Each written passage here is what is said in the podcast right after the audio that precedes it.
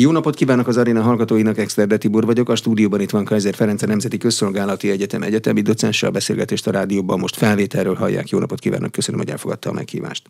Jó napot kívánok! Szárazföldi műveletet hajt végre Izrael a gázai évezetben. A hírek szerint ott tartanak, hogy ketté vágták, és most az északi részt tisztítják meg. Ezt milyen eszközökkel lehet megcsinálni? Ez egy sűrűn lakott terület, és egy jelentős rombolás is van már ott.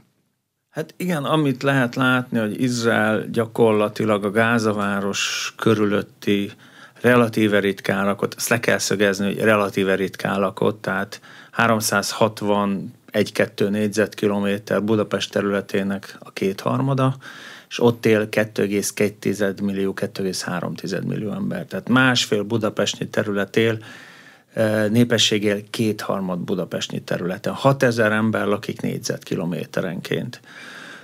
Ugye azokat a relatíve ritkán lakott, tehát ilyen kisebb falusias jellegű településekkel azért sűrűn átszölt részeket vette eddig birtokba Izrael, amik körbevették Gázavárost. Ugye az övezet népességének 60% a Gázavárosban lakott a konfliktus előtt, még a szárazföldi műveletek megindítása előtt, most már 8-10 napja indult.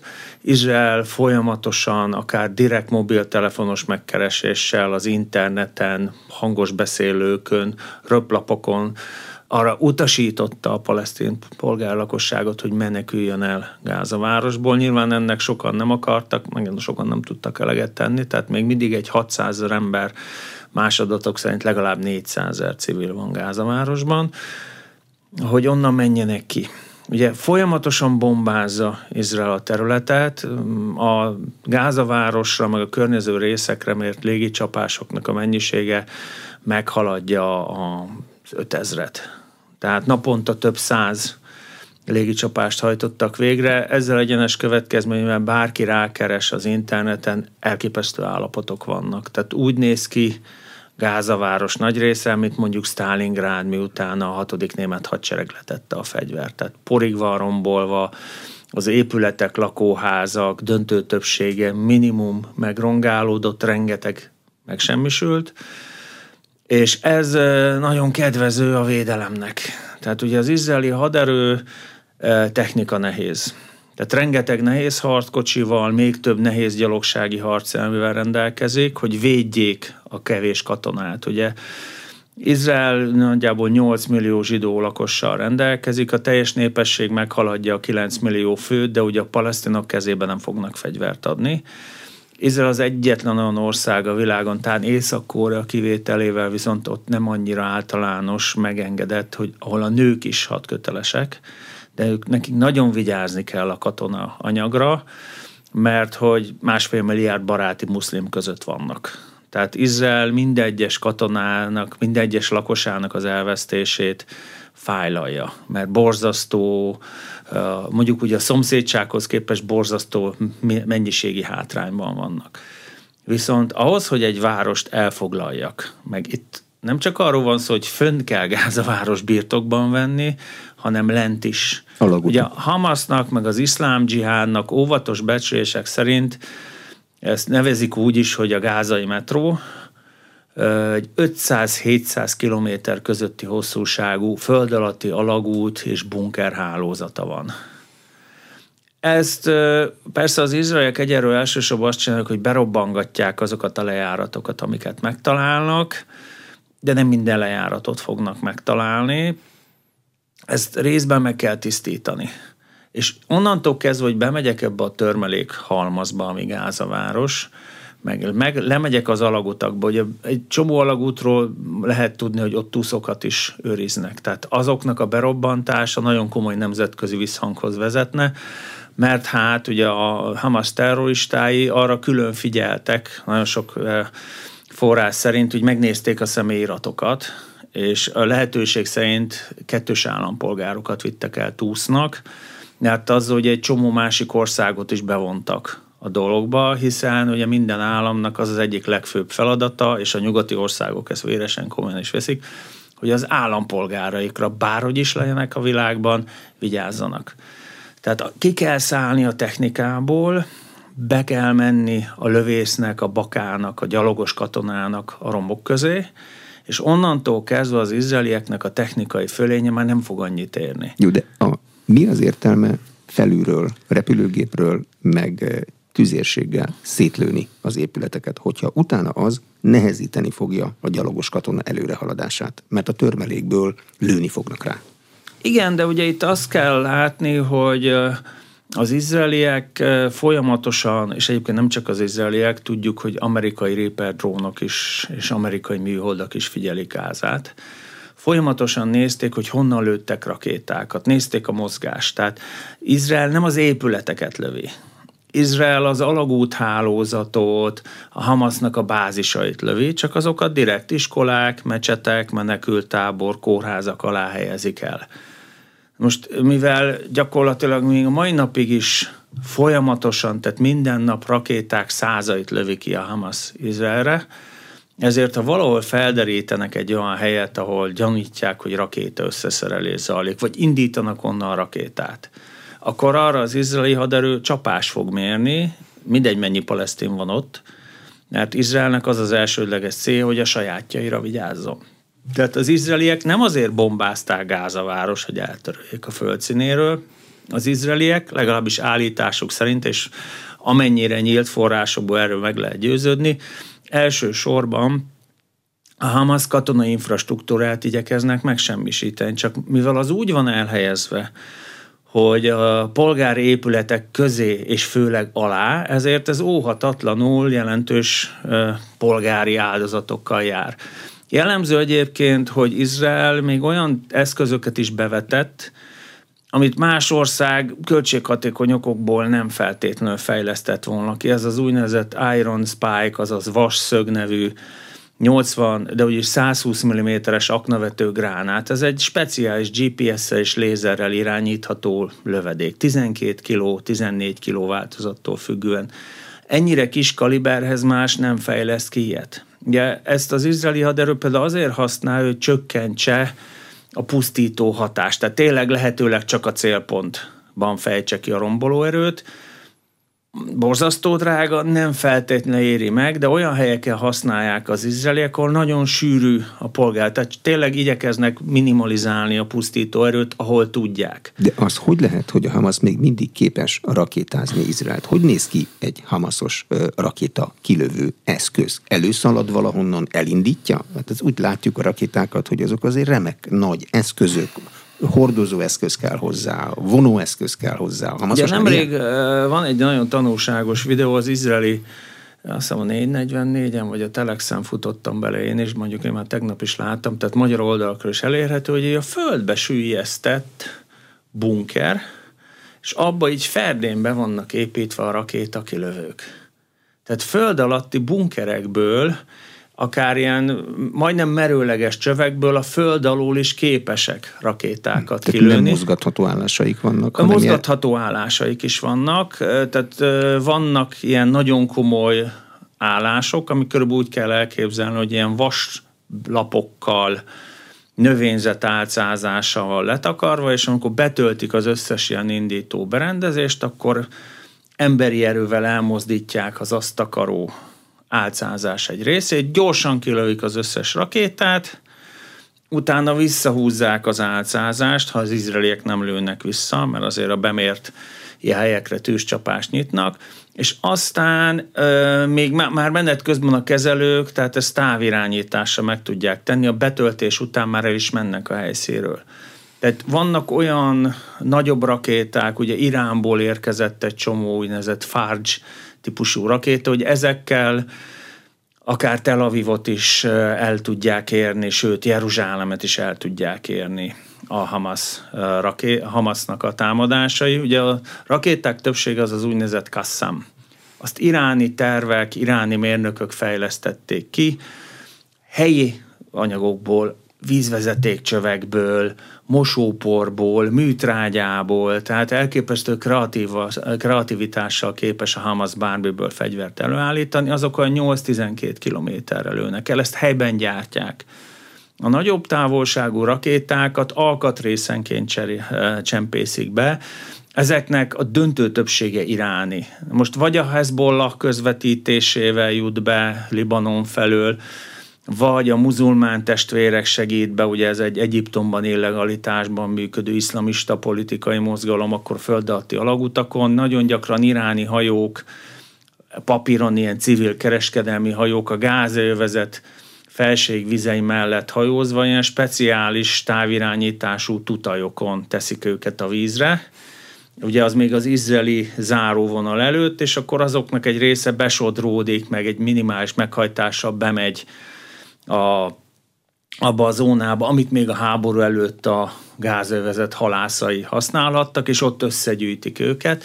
És egyébként ami a legérdekesebb, hogy nagyon sok lezuhant és befulladt izraeli eszközből is, amit ha, használ lehet, például a robbanóanyagokat a befulladt bombákból, tüzérségi gránátokból, döbbentes videók vannak, szétszedik a tüzérségi eszközöket, gránátokat, és akár kiskanál is kikapirgálnak belőle minden robbanószert, és ezeket ilyen föld alatti indító berendezésekből is kilövik, meg vannak ilyen három-négy, hát leginkább egyébként ilyen ácsbakra hasonlító indító berendezések, hogy egy, van egy magasabb, egy kisebb ilyen, tehát amire az állást a könyvesek felrakták régen, ilyen fa szerkezet, arra ráraknak valami fém, körülbelül olyan bonyolultságú, mint az eres csatorna szerkezetet, abba bele a rakétát, és ezt gyakorlatilag három-négy ember két perc alatt összedobja. De ezeket is a bunkerekből hozzák ki.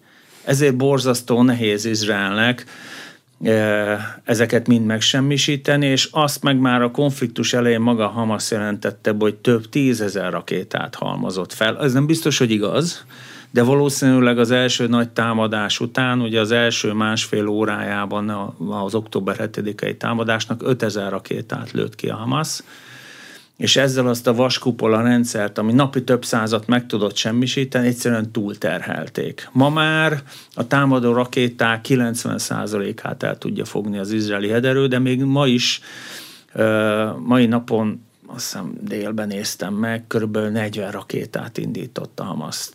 Tehát napi több százat indított egy két-három héttel a támadás után. Még nyilván most már apadnak a készletek, Izrael rengeteget megsemmisített, ugyanakkor még mindig tovább folyik a felhalmazott alkatrészekből, vízvezetékcsövekből, mosóporból, bármiből, a, ugye ezeknek a rakétáknak a gyártása. Mit csinál az izraeli lövészkatona, amikor kiszáll a technikából? Mivel találja magát szembe? Hát ugye erre mindig azt szoktam mondani, hogy Érdemes megnézni az Amerikai Mesterlövés című filmet, ugye Bradley Cooper főszereplésével. Az nagyjából bemutatta azt, hogy Fallujah ostrománál mivel szembesültek az amerikai katonák. Gyerekek, akikre robbanó merén van erősítve. Gyerekek, icipici gyerekek, akik RPG-vel a kezükben harcolnak. Rengeteg elkeseredett kamasz. Ugye tudni kell, hogy a gázövezet 2,3 millió lakosának körülbelül a fele 18 évesnél fiatalabb. Tehát ez egy nagyon fiatal társadalom, jövő és kilátás nélkül mindenkiből. Bárki lehet katona.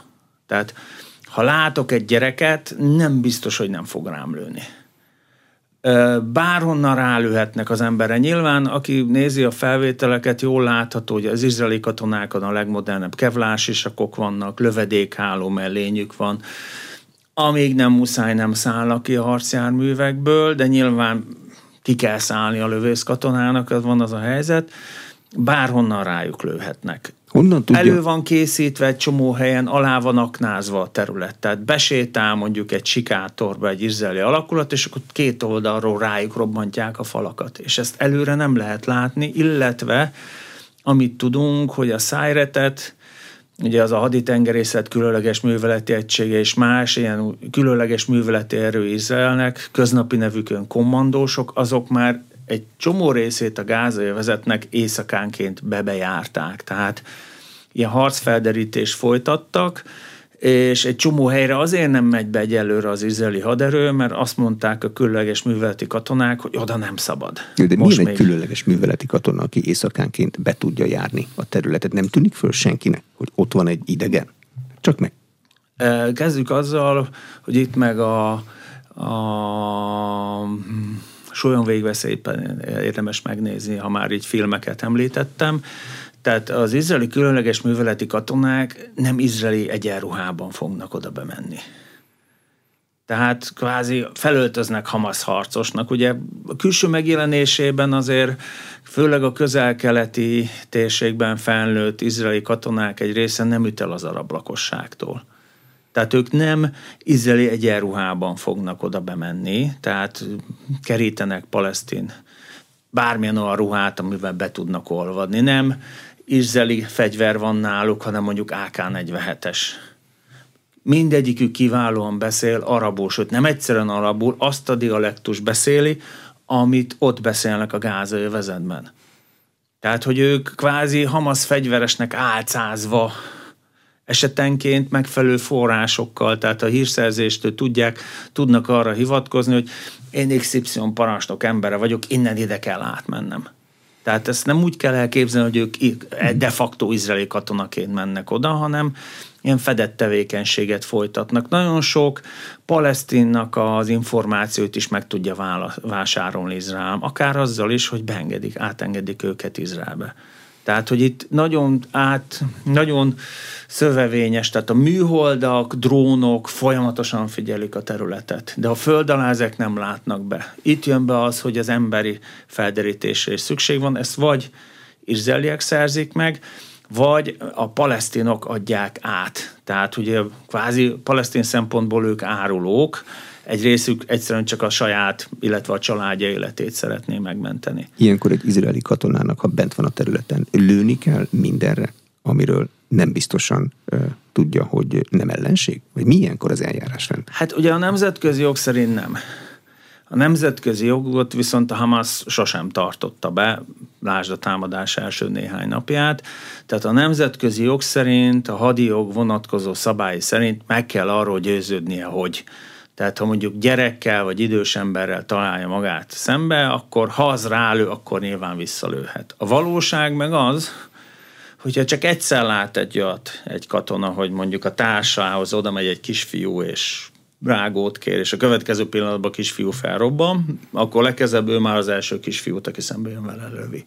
Tehát, hogy és nem, tehát, hogy itt az izraeli társadalmat, az izraeli haderőt, a Hamas tudatosan kényszeríti erőszakra. Borzasztó, amit Izrael csinál, félreértés ne Tízezer fölött van a halálos áldozatok száma a gázai Itt mindig hozzá szoktuk tenni, hogy a palesztin adatok szerint, tehát ezeknek a megbízhatósága nem százszázalékos, ugyanakkor a legtöbb nemzetközi szervezet azt mondja, hogy az eddigi évtizedek tapasztalata alapján, ugye az utólagos ellenőrzésekkel, stb.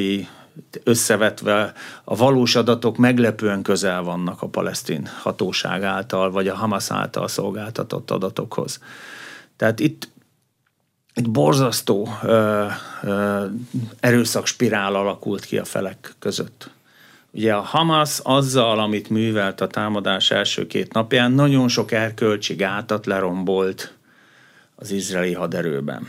Ezt egyébként megerősítik az első veszteségek is. Bárki lehet célpont. Ugye az izraeli haderő eleve azt mondta, hogy aki nem megy el Gázavárosból, eddig a határ, most megint nyitottak egy folyosót a polgári lakosságnak, azt az izraeli katonák ellenségként fogják kezelni. Mit és csinálnak? Pont. Mit csinálnak? Jó, akiket megölnek, azok nyilván halottak, de ejtenek foglyot? Csinálnak a Gázán belül fogolytáborokat? Átviszik Izraelbe? Tehát mi ilyenkor a, a napi menetrend? Hogy kell elképzelni? Hogy a foglyot több szempontból is praktikus ejteni, egyrészt információforrás. Másrészt a, meg, a polgári lakosságot, ha elkezdik lelövöldözni, a, a mai modern világban azt nem lehet titokban tartani. Mindenkinek Tehát, ott van egy mobiltelefon a kezében. Így van, a nemzetközi közvélemény egyre inkább izraellenes, nem csak az iszlám világ, ahol az első pillanattól kezdve a többség Hamas mellé állt, hanem most már nyugati társadalmakban is, és nem csak arról van szó, hogy az ott élő muszlim közösségek, tehát ugye a nemzetközi média azért az elmúlt hetekben már leginkább palesztin áldozatokkal volt tele.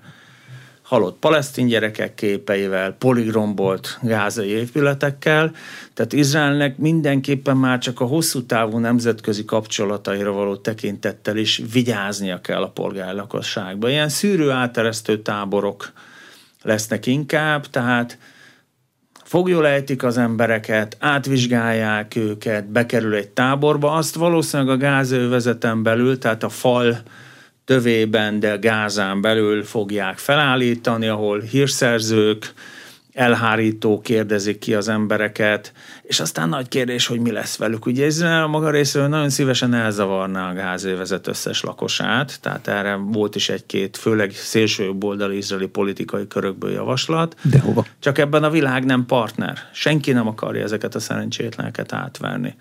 átvenni. Tehát Egyiptomban már így is van 8,5 millió menekült, a 90 millió saját lakosság mellé, alig van vízük.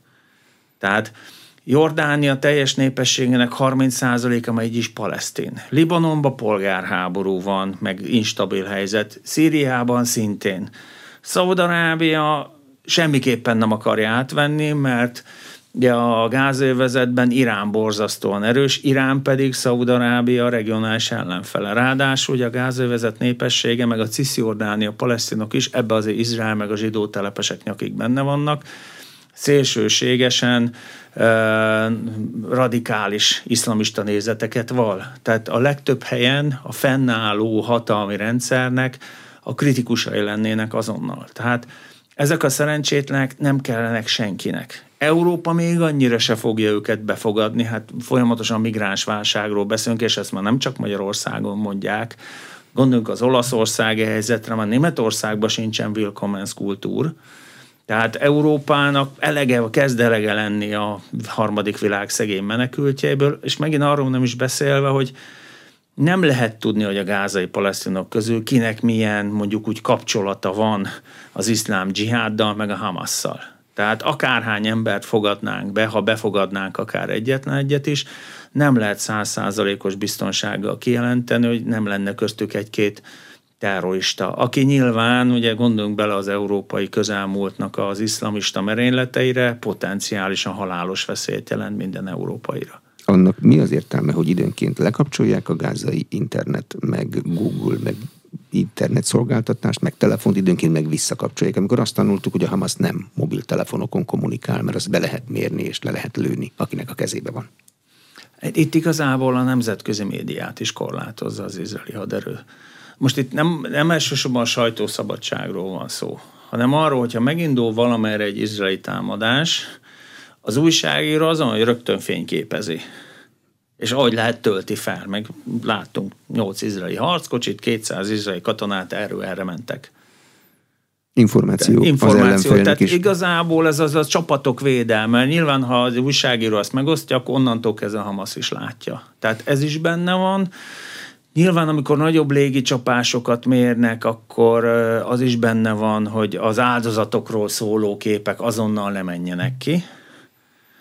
Ezt lehetőleg előzze meg az az izraeli kommuniká, hogy itt és itt katonai célpontokat támadtunk. Tehát ugye a modern háborúkra azt szoktuk mondani szép magyar katona magyarul, hogy multidomén, tehát minden síkon zajlik, nem csak a fizikai térben, hanem egyre fontosabb az információs tér a kiberbiztonság és a kommunikáció. Izrael egy folyamatos kommunikációs háborúban áll a Hamasszal, és azt is látni kell, hogy jelenleg ebben, a katonaiban nem, de a kommunikációs háborúban jelenleg a Hamas áll jobban.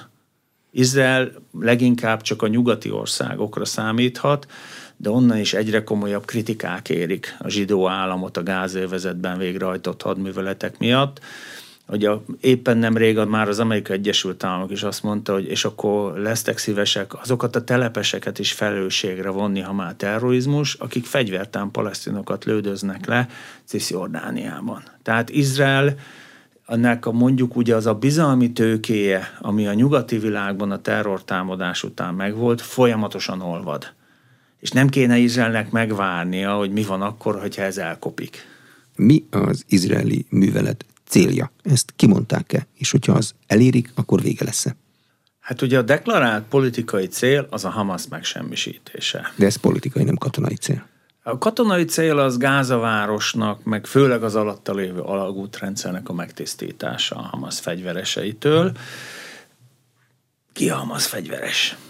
Tehát a nyolc éves kisfiú az biztos, hogy nem számít feltétlenül Hamas fegyveresnek. Tíz év múlva bár az lesz.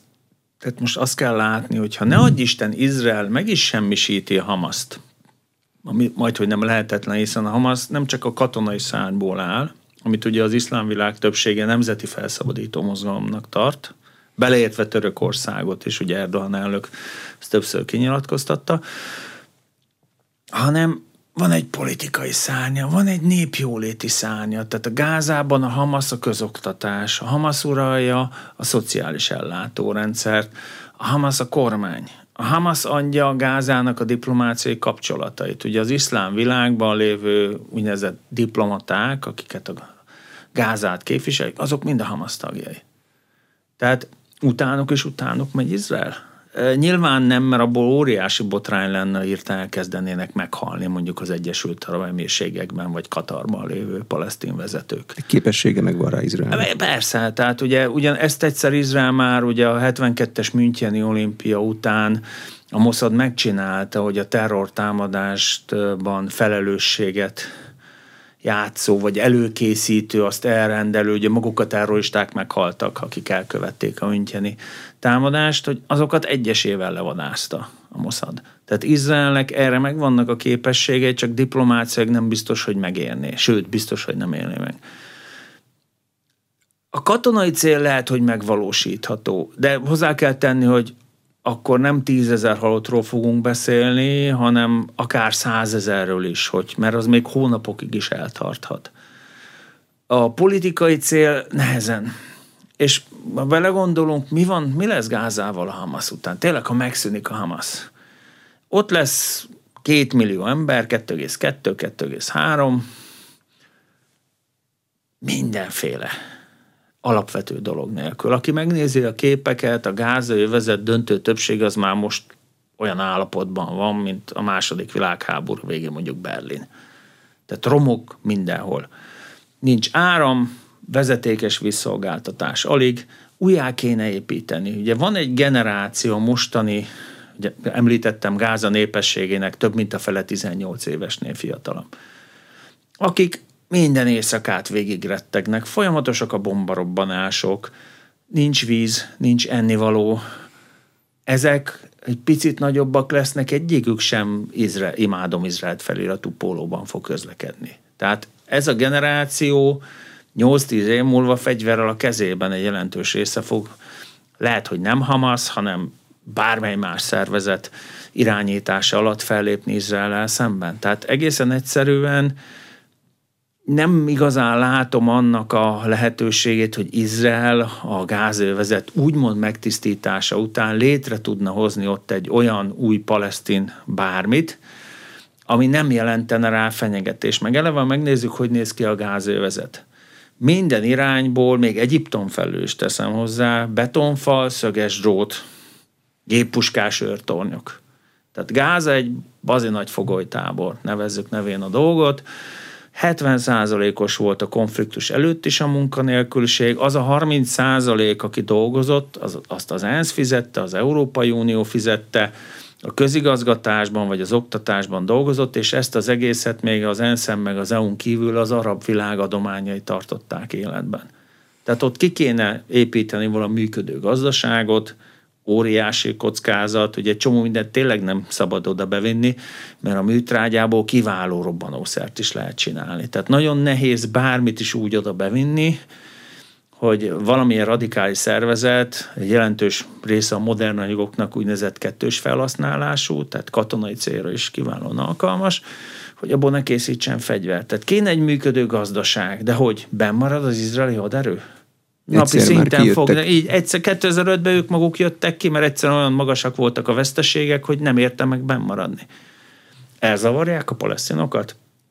Borzasztó rossz üzenete lenne. Egy ö, ismerősömmel vitatkoztam erről, aki zsidó származású, és azt mondta, hogy hát, hát világ be tudja őket fogadni. Mondom, de hogy tudja befogadni? Megmondom, Hitlernek is volt egy olyan terv, hogy Madagaszkára elviteti az összes zsidót. Tehát, hogy ez megoldhatatlan, ezt ugye a népírtásnak nevezi a nemzetközi jog. Mit lehet kezdeni az alagutakkal egyáltalán? Hogy lehetett ott a legutóbbi izraeli kivonulás után ilyen méretű alagútrendszert kialakítani? Ahhoz beton kell. A betont valahol keverik, azt valószínűleg felszínen keverik, szállítják, látszik.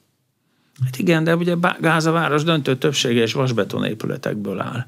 Tehát, hogy amit látunk, videófelvételek is készültek róla, hogy rengeteg fiatal van, az alagutak döntő többségét csákányjal, ásóval és lapáttal készítették, a nagyobb barlangszerű részeket is. És helyi anyagokból. Tehát nem véletlen, hogy Izrael a cement bevitelét is korlátozta, pont ugyanezen okokból. De hát most gondoljunk bele, hogy amilyen állapotban most az egész gázai vezet van, azt úgy el kell építeni, már pedig nagyon úgy néz ki, hogy az ottani 2,2 millió emberrel kell valamit kezdeni, és ennek az első lépése az, hogy azért a legalább a lakóhelyüket állítsuk helyre, akkor megint be kell vinni egy csomó építési anyagot. És kizár dolog, hogy abból valamennyi ne jusson a radikális szervezeteknek. Ezt Gyakorlatilag ezt az alagút rendszert 2006 óta építi a Hamas. Ugye 2006-ban megnyerik a választás a Fatakkal szemben, az volt Gázában az első, és egyben a mai napig az utolsó választás. Utána 2007-re a Fatahot kvázi egy polgárháborúban a Hamas kiszorította Gázából, és azóta a Hamas az állam. De azóta semmilyen választás nem volt, a Hamas úgy van vele, hogy az a 2006-os voksolás az a világ végéig szólt. Tehát, hogy az ő részéről ez így le van zárva. Azért 17 év nagy idő. Mit csinál az amerikai flotta a vizeken? Mi a dolguk? A repülőgép hordozók vannak, óriási erő. Igen, két repülőgép hordozó harccsoport van jelenleg a térségben. Ugye már a támadás másnapján bejelentette az amerikai elnök, hogy a világ legnagyobb hadihajó, ugye a nemrég szolgálatba állított első Ford-osztályú hajó, ugye a Gerald R. Ford, az a térségbe tart. Nem egyedül ment, tehát egy cirkáló és négy romboló kísérte, meg valószínűleg alulról még minimum egy tenger alatt járó, tehát ez a kötelék, ez több száz tomahawkra manőverező robotrepülőgéppel is rendelkezik, több száz légvédelmi rakétával rendelkezik, és magán a hordozón 80 repülőgép és helikopter van. És a Vörös-tenger északi részében pedig ott van az Eisenhower. Ez egy kicsit kisebb, mint a Ford. Idézőbe ezen csak olyan 65-70 repülőeszköz van. Ennek ugyanúgy megvan a saját slepje, tehát rombolók és cirkálók kísérik ezt is. Ennek a köteléknek nem a Hamasszal van gondja. Ez a kötelék azt hivatott jelezni, hogy ha Irán, ne adj Isten, még komolyabb lépéseket tesz, akkor az Egyesült Államok ezt nem biztos, hogy válasz nélkül hagyja. Ugye ez a Hezbollahnak is üzenet, ugye Irán nagyon komoly ilyen úgynevezett helyettes hálózatot, vagy hogy az angol szászok szokták mondani, hogy proxikat hozott létre Izrael körül. Tehát ugye Cisjordániában és főleg Gázában ott van a Hamas meg az iszlám dzsihád, amit Irán pénzel. Libanon déli részén a legerősebb erő, meg egész Libanonban is a legjobban szervezett politikai párt, terrorcsoport, haduri milícia, mindenfélenek nevezik a Hezbollah. De Iránnak, Irakban, meg Szíriában is vannak különféle úgymond helyettesei, különféle síta milíciák. A hutu lázadók, vagy huti lázadók, bocsánat, Jemenben, azokat is Irán finanszírozza. Ezt az egész hálózatot ugye az a Qassem Szulejmáni tábornok építette ki, aki felrobbantottak ugye egy Reaper drónról 2000, 2000 év elején az amerikaiak. Tehát Irán úgy támadja a nyugatot és főleg Izraelt, ugye Iránnak az Irán iszlám köztársaságnak mai napig az egyik deklaráció Izrael megsemmisítés, hogy hivatalosan ő maga nincs benne. De hogy ezeket a szervezeket Irán pénzeli, ő adja nekik a fegyver jelentős részét, ő képzi ki, ő ad nekik legitimációt. Tehát ez inkább Iránnak üzenet, meg bárki másnak, aki be akar lépni a konfliktusba, meg szerintem az üzenet ez Kínának is, meg főleg az Oroszországi Föderációnak, hiszen a Moszkva szempontjából ez a konfliktus nem is jöhetett volna jobbkor. Elvitte a figyelem egy jelentős részét az ukrajnai harcokról, ugye ez sajnos már közel másfél éve tart, és nem látjuk a végét, és mindaz a pénz, meg fegyver, ami Izraelnek megy, az biztos, hogy nem fog elmenni Ukrajnába. Tehát Moszkva a maga részéről nagyon jó járt ezzel a történettel, nem gondolnám, meg nem csak én, a, az oroszos szakértők, például a Rácz Andris barátom is elmondta, hogy ő Moszkvának, Moszkva csak szeretne ilyen befolyásos lenni a térségben, hogy Moszkvának komoly mondjuk előkészítő szerepe, vagy főleg parancskiadó szerepe lett volna ebben a támadásban. De az mindenképpen jelzés érték, hogy a támadás előtt is járt magasrangú Hamas delegáció Moszkvában, meg azóta is. Tehát Oroszországnak kifejezetten jó a kapcsolat a Hamasszal. De ilyenkor az amerikai flotta anyahajóinak az a dolguk, hogy ott legyenek és mutassák magukat. Így van. Vagy az is dolguk, hogyha valami történik, akkor csapást mérjenek valahova. De hát ott államok területére lehetne csapást mérni. Igen, de ugye egyrészt eleve az elrettentés. Ugye a repülőgép hordozót maguk az amerikaiak szokták kicsit viccesen úgy nevezni, hogy 90,000 tons of pure diplomacy, tehát 90 ezer tonna tömény diplomácia, tehát ott a fenyegető, elrettentő jelleg a meghatározó. A másik, hogy persze csapás mérünk, de hova?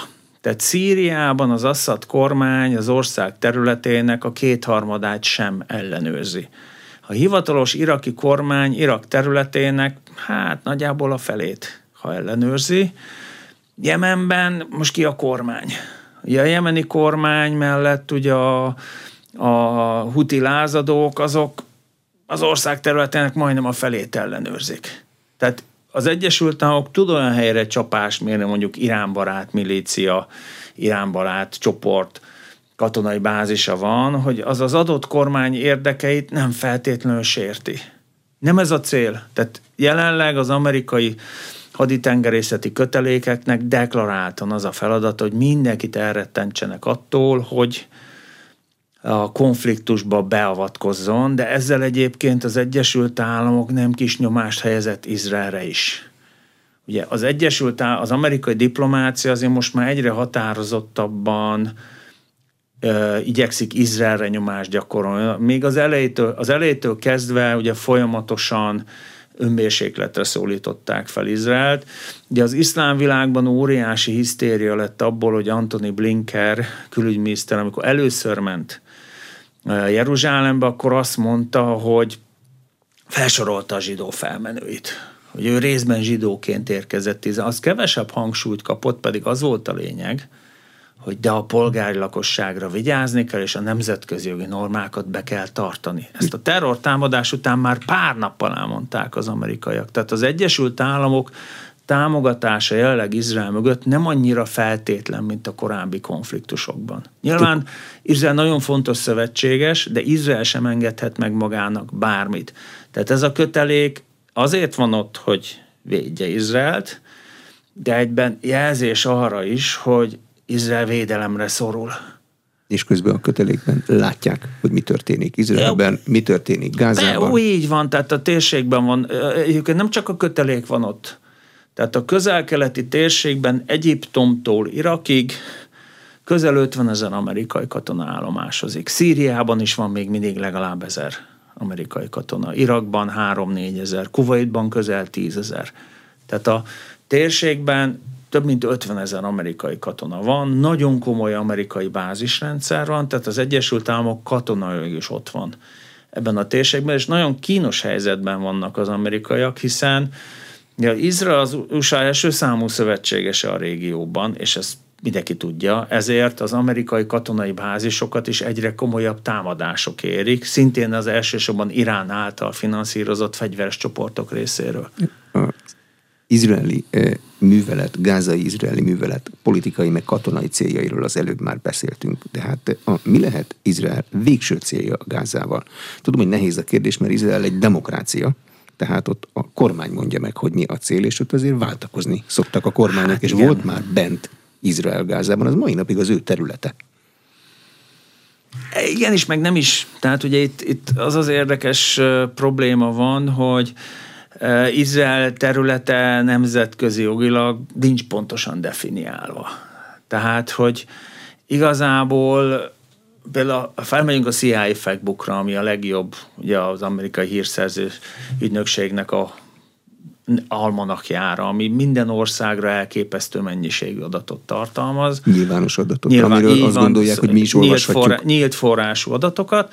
Ott Izrael területénél már az van, ott külön van megadva Gáza, meg külön van megadva Cisjordánia is.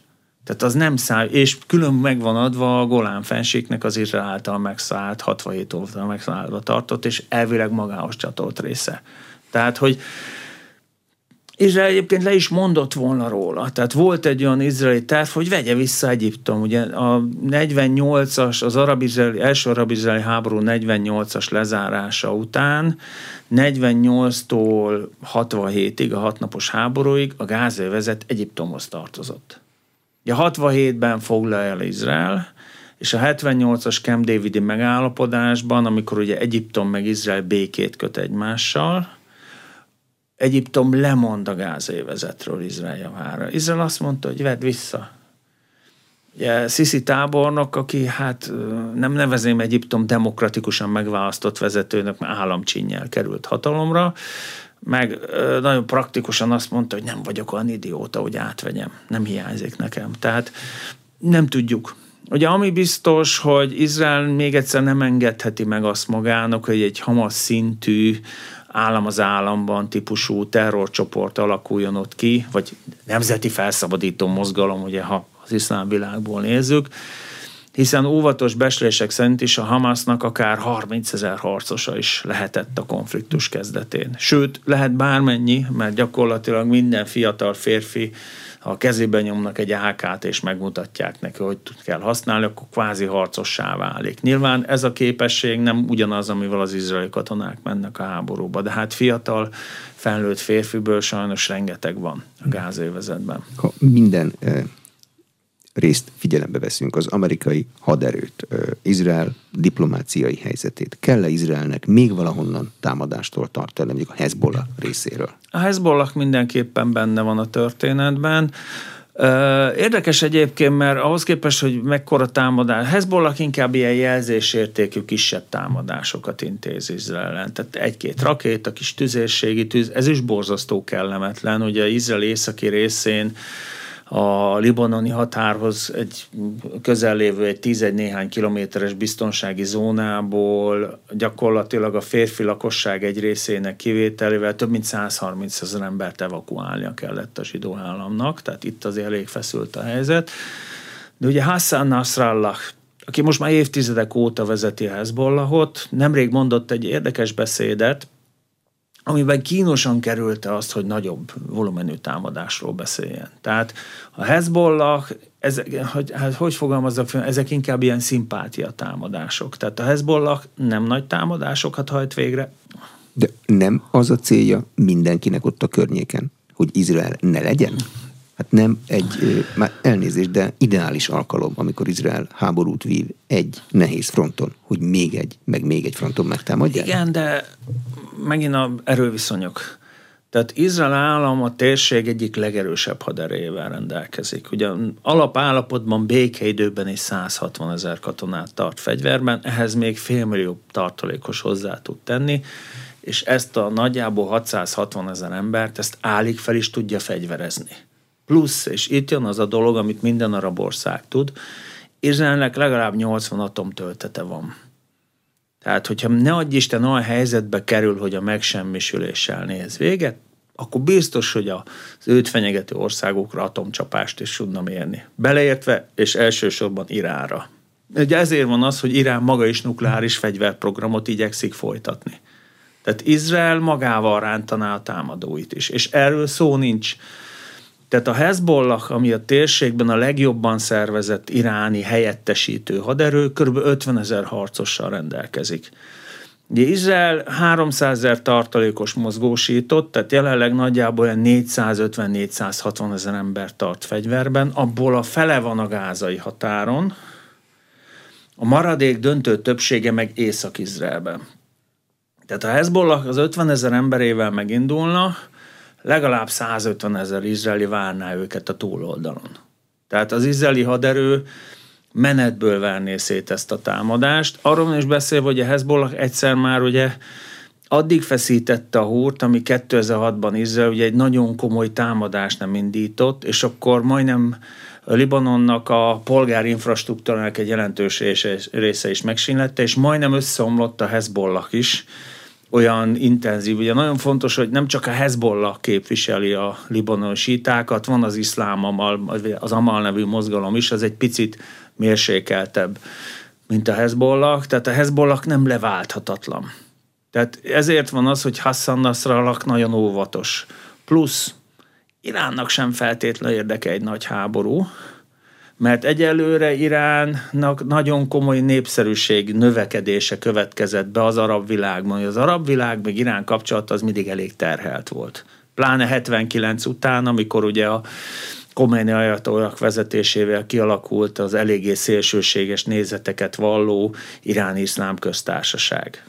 Tehát, hogy Irán ebben az alacsony szintben az érdeket. Persze szájkarate megy, hogy majd beavatkozunk, meg egyebek, de a beavatkozás is inkább úgy nézett ki, hogy ugye a, a huti felkelőket Jemenből vették arra, hogy indítsanak rakétákat Izrael felé, amik, meg drónokat, ugye 1200-1300 km a távolság, és a hutik által indított eszközök döntő többségét azt az amerikai hadihajók még a Vörös tenger fölött lelőtték. Tehát egy ilyenfajta eszkaláció benne van, a Hezbollah a legvalószínűbb jelölt, de pont a közelmúlt fejleménye alapján inkább az látszik, hogy a Hezbollah a maga részéről nem akar jobban beavatkozni ebbe a konfliktusba. A többi, például a síta mozgalmak Szíriában pedig azok harcolnak a szunita mozgalmakkal, harcolnak, vagy legalábbis ellenséges a viszonyuk a törvényesnek mondott szír kormánya, vagy az Assad családdal, tehát nincs más olyan szövetségese Iránnak, aki be akarna avatkozni. Az arab országok többsége meg ugye a szomszédságában Izraelnek, Egyiptom inkább kivár, nem akar konfliktust Izraellel, Jordánia még annyira se, Szaudarábia maga részéről kimaradna a történetből, mert ez inkább Irán érdekeket szolgál, és Irán meg Szaudarábia regionális ellenfelek a Perzsa térségében. Tehát igazából Hezbollah az, ami ki tudná bővíteni ezt a konfliktust, de még egyszer mondom, Hezbollah részéről pont nem az látszik, hogy ő nagyobb háborút szeretne teljesen elterelte az izraeli eh, háború Ukrajnáról a figyelmet. Nekünk is csak kevés időnk maradt rá. Az hogy fordulhat elő, hogy egy kitüntetés átadó ünnepségre, összehívott katonákra csapást tud mérni Oroszország? Hát ez műveleti biztonság. Tehát ott valaki biztos, hogy információkat adott az oroszoknak. Vagy pedig lehallgatott mobiltelefon beszélgetés, vagy valami, és kiszivárgott az rendezvény időpontja meg a helyszíne tehát az oroszok erről tudomást szereztek, hogy hol és mikor lesznek ezek az emberek, és nyilván egy, ha tudom az időpontot, tudom a helyet, Oroszország azért rendelkezik olyan fegyverrendszerek, hogy egy, egy Iskander rakétával lőtték meg ezt az épületet, hogy azért, ha minden információ rendelkezésre, akkor képes rá csapást mérni. És az hogy fordulhat elő, hogy egy parancsnok helyettes otthonában egy kézigránát felrobban? Ez megint egy jó kérdés. Állítok, további kézigránátokat találtak az úriembernél, ajándékba kapta őket. Nem tudom. Tehát... Katona kezében ajándékba kapott kézigránát felrobbanhat. Látott már egy katona kézigránátot, hát, nem igen. húzgálja. Igen, itt azért több kérdés is felmerül. Az egyik az, hogy nem csak az oroszok legendásak a vodkázási szokásaikról, hanem az ukránok is. Persze felvetődik az is, az is, hogy lehetett ez merénylet. Ad abszurdum az is lehet, ugye egy háborúban álló haderő magasrangú parancsnokainál előállhatotnál egy olyan mentális fiziés állapot, hogy lehet, hogy öngyilkos lett. Nem tudjuk. Valószínűleg soha nem is fogjuk megtudni. Ugye ha ilyen háború stressz, meg kilátástalanság miatt követett el öngyilkosságot a parancsnok helyettes, akkor az ukránoknak az az elemi érdeke, hogy ezt eltusolják. Ha baleset történt, megint nem túl kellemes, mert ugye ilyen felelőtlen ember volt a parancsnok helyettes. Eleve most az ukrán haderőn belül ugye nagyon komoly feszültségeket okozott a haderő vezetése, meg a politikai vezetés között. Ugye Zsarozni tábornoknak az a kegyetlen őszinte írás, amivel lényegében leírta, hogy sajnálatos módon padhelyzet alakult ki, amit jelen állapotok szerint, jelenleg ismert adatok, a rendelkezésre előforrások szerint egyik fél sem tud megváltoztatni.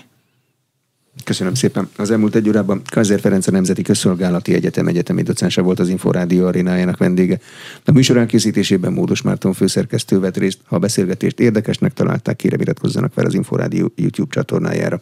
Köszönöm a figyelmet, Exterde Tibor vagyok.